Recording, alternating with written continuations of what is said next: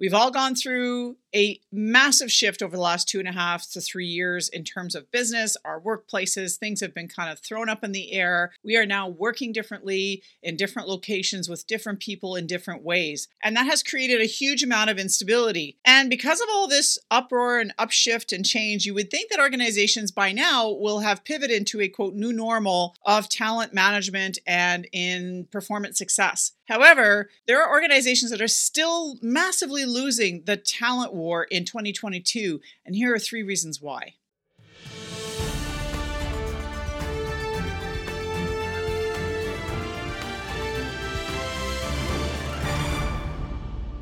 why is it that organizations are still losing the talent war in 2022? You would think that we would have learned a lot of lessons throughout COVID, that we would have learned lessons even prior to COVID around how to engage staff. So, what is going on? And to me, it comes down to three big things. If your organization is struggling to maintain talent, I want you to take a very close look at your leadership or your senior leadership and how they communicate. Because if leadership has poor communication skills, then that's going to ripple into the culture of the organization. So there are sort of three subsets to this communication piece that I want to address today. The first is a lack of transparency. There is an old school thinking that if you don't know the answer, you don't say anything at all. That doesn't fly in today's age of information. We are all online every day and we're getting information at more and more rapid paces. Here's the reality is that when you say nothing, that in and of itself is a message. So a lack of transparency in what you're saying and how you're saying it will be very obvious to people out there now in today's information age. What would have worked 30 years ago no longer works today. Being able to say, we don't know the answers, we're looking into it. We don't have all the information to make a decision yet. It isn't clear. The data is not in. To be able to say those things is fine because then at least people say, okay, well, at least they're looking into it. And we don't start concocting as staff ideas about what the leadership is thinking. Second, poor communication skill that can really create a scene of toxicity within your organization and just have you ooze out your talent is the use of sort of narcissistic behaviors like gaslighting or bully style um, communication styles. So that means you're like a bull in a china shop. You're just walking in and saying, Everybody do as I say because I'm the boss. I don't care what you have to say and I don't care how hard it is. And I don't want to hear about the problems and I don't want to hear about the risks and I don't want to hear about it. Just F and do it. That kind of style is not conducive to an engaged workforce. Gaslighting, blaming the victim, blaming the staff for problems when the management is part of the problem. That is something that has to stop because if you're doing that in your organization, people are not going to trust you and they're certainly not going to be loyal to you. And the third piece of this communication issue is the notion of a lack of frequency or provision of clear statements or information. So it's kind of tied to that lack of transparency piece where there's a lack of frequency. You want to make sure that you frequently inform your staff as to where the senior management is or isn't on a on a problem on an issue on a challenge on a target so that you're frequently communicating i used to do this regularly where i would have weekly meetings i had an open door policy i always discussed issues as they came up. Everything I said was either transparent or was frequently shared as much as I could. I mean, clearly there are limits to this from a from a leadership perspective. There are certain things that maybe have some secrecy or some confidentiality associated with it, but for the most part, wherever you can, you want to increase your frequency of communications with your staff. The second big issue that causes talent to just leave your organization and fails the staff is the lack of career growth or leadership development. Now, I've had a few clients say this to me in the past several months where they were looking or thinking about leaving organizations that they were with because they didn't see how they could grow in that environment. So, some of the reasons behind the lack of growth or career progression in organizations is because there's no clear budget for either training or for coaching for employees, or more specifically, there's no career growth path for junior or mid level career uh, employees within the organization. There's always seems to be a focus on the executive cadre. The government of Canada does this, by the way. This is a critique I have of the government of Canada: is there's not enough forward thinking about the feeder groups into the executive cadre. We do a lot of coaching at the EX one, two, and three levels for people who want to get to the next level or who want to successfully onboard in their new executive role, but we don't do a lot of thinking about that EX minus one, two, or even three levels where you have those sort of middle managers or senior managers who really are aspiring to become directors and associate directors and so on, but don't have the coaching or the mentoring or the programming to really help them get there. Yes, there are courses at various colleges and so on that people can take, but sometimes having somebody on the inside or somebody who understands what it's like to work on the inside help them to grow and to provide a leadership development plan that can have a one to five year horizon is really important. It keeps them engaged because they feel like they're making progress in their careers, even if they're not immediately being promoted. So I think that you need to make sure as an organization, whether you're a public service organization or a private for profit organization, is to look at what's your training and coaching budget. And I would want to shift the dynamic to move a little bit away from the executive cadre and take a little bit of a look at the feeder groups that are going to eventually succeed or be part of the succession planning for those executives. Because if those executives leave, you want to have people within the organization who understand everything about your business lines, who understand the operations, who get the policies, and know how to run the office right? To get those executive positions, but you can't get them there unless they have the executive presence and the executive skills and acumen needed to be able to be successful in those roles. So, again, look at training, look at coaching.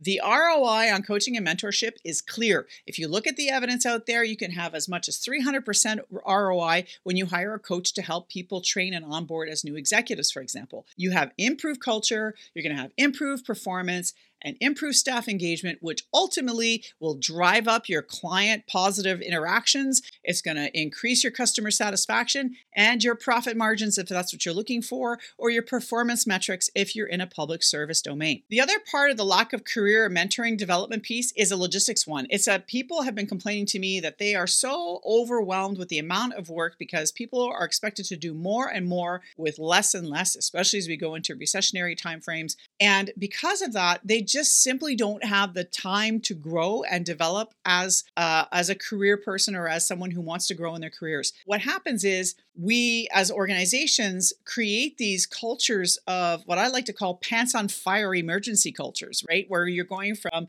fire to fire to fire and having to extinguish constantly. And you never have time to just take a breath and reevaluate your plans or reevaluate what you're doing in your career. I think that as an organization, we need to make sure that we do as much as possible to reduce the pants on fire emergency culture to one where you're being a bit more proactive and more strategic in your approach to career development and talent management. And it might mean putting more resources on a file where you have one person doing the job of three. Just putting that out there. Because ultimately, here's what it comes down to you go ahead and hire another person or two to help that person so they can grow their careers. Here's a talent that won't leave your organization that you're not going to have to recruit for. Like, look at the recruiting costs, what it costs you to have a turntable staffing situation. If people are constantly leaving your organization, that costs you money. So you're going to want to cut those costs. How do you cut those costs? You invest in other areas so that you can get a return on that investment by not having people, you know, turnstile out the door every five minutes. It's just a numbers game. Do the math, it will make sense. And the third massive reason, and I would actually say is probably the number one reason in this day and age, is that they are not being valued or that their well being is not being prioritized. What does that mean? Well, that means that this organization is valuing profits over people or driving performance over people because public servants don't have profits to worry about, but performance in these unrealistic self inflicted deadlines or self inflicted political moves, those things can actually create a large amount of pressure on talent. Uh, too great a focus on that and not on the employees makes the employees believe and feel and know that they are not valued. Only the work, the numbers, the results are valued. Another side of this is when mental health or well being is provided lip service, but not actually followed up in action. I know of organizations personally that talk the big talk about supporting their employees, etc. However, when it comes to the actual action that they take to support their employees, there's very little to back it up. It's all lip service, it's checking the boxes, but it's not actually creating an environment that allows for staff to feel supported. Remember that it's essential for organizations to create a people first organization because, as Richard Branson said, and I'm going to quote or paraphrase, you know, you take care of your employees, your clients will be taken care of de facto. Because what happens is if you take care of your people, then you don't have to worry about them ma- meeting their mandates. You don't don't have to worry about them performing and meeting their objectives or their targets. Because if you treat your people like people instead of machines, they will perform for you. They will be loyal to you. They will do everything they can for you because human beings want to be in service. That doesn't mean you coddle, it doesn't mean you baby, it doesn't mean that somebody can just get away with being off every five minutes. There's still limits, but within those limits and parameters, there's respect, there's kindness, and there's a culture of people first and well being matters. And the last thing I'm going to say about well being is well being is a leadership problem. The problem that I'm seeing right now in organizations that I, and I'm seeing it through the clients I'm talking to, is that the organizations are blaming it or placing it as a human resources issue. Well being of staff and talent management is a leadership problem. It is not an HR problem. If you are the CEO and calling your HR director and bitch whining and complaining about the turnover and bitch whining and complaining about how people are complaining to you about the culture of the organization, it's on you, brother or sister. It is not on the HR director to fix how you are not leading your organization properly. So I'm putting it out there that this is a leadership issue. And if you don't step up in your leadership, you will continue to have these issues because no HR director, even the best HR director on the planet, will not be able to fix your lack of leadership. Any of this sound familiar? You want me to come in and do a little assessment to figure out what the state of your organization is? I can help you. There are links down below if this is something you're interested in. So, what do you do to turn things around? Well, the first thing is you grow your leaders. And how do you do that? You invest in the development through coaching and mentorship. If your staff or your leadership within your organization do not have the time or the span or the width to be able to take on mentorees or provide a mentor like relationship with people to help them grow in their organization, then I suggest you hire people who can professionally mentor your staff for you.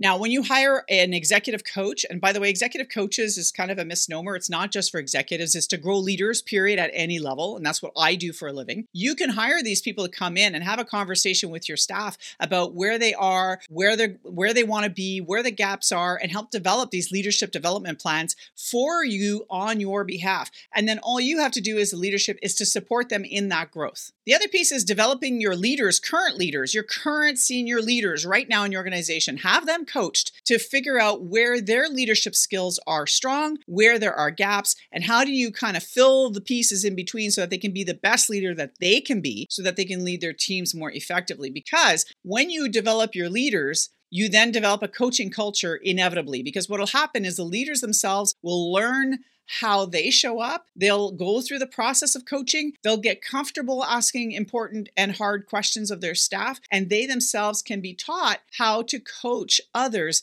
And then you create a coaching culture rather than a boss filled sort of bully co- culture. You have one where there's conversation, there's dialogue, and there's an interchange of conversation between the employee, the manager, and the senior leadership. The second thing you can do is provide opportunities to grow. Again, this is about assessing workflow, it's about ensuring staff have the time to think be accessed for talent management and talent progression. So, again, provide opportunities. And if you don't know where to look, hire somebody to help you find those opportunities. But at the end of the day, really, it's just about taking a minute and thinking about where can we grow our employees. And you know what? Don't think you know what your employees want. That's a mistake that leaders make. It's a mistake that coaches make where we think we know what's best for our clients or we think we know what our clients want. Ultimately, you have to ask the question of the people that you're going to serve. So ask your employees, what do they want to grow? Ultimately, they're going to tell you. You don't have to come up with ideas on your own. The last thing I'm going to say that burns leaders every single time is stop talking and not walking it. You need to back that up with action because your words are one thing, but if you don't follow up with action, it's complete and utter bullshit to people. They're going to be like, yeah, whatever, it's all lip service. It's just to check the box on the executive performance bonus thing. They really don't care about us, right? So if you really want your staff to be loyal, to stick around, to grow with your career, your organization, then you have to back up your talk with action. Walk the talk. Align your values. If you want any help, if any of this resonates with you as a leader in an organization, if you yourself want coaching or you think that your team could use it, link down below with a 30 minute meeting. Let's get together to see how and if I can help you in that regard. And if you're a leader yourself and you're just not sure where to start your leadership development, I have a self assessment questionnaire linked down below. If you click on it and you join our uh, mailing list, you will get access to a free self assessment questionnaire that I will provide to you and at least get you started to kickstart on thinking on how you show up and what behaviors are you demonstrating on a regular basis and where do you think you need to grow as a leader thanks again for watching this if you're on youtube or listening to this on the podcast i do appreciate the time that you take to be with me every single week and if you like this kind of content leadership and or career growth related please make sure you subscribe or follow the podcast because I am here every single week. Remember, I'm here solely to help you be the best leader you can be so that you can grow in your career. Have a great week, folks. Until next time, stay safe.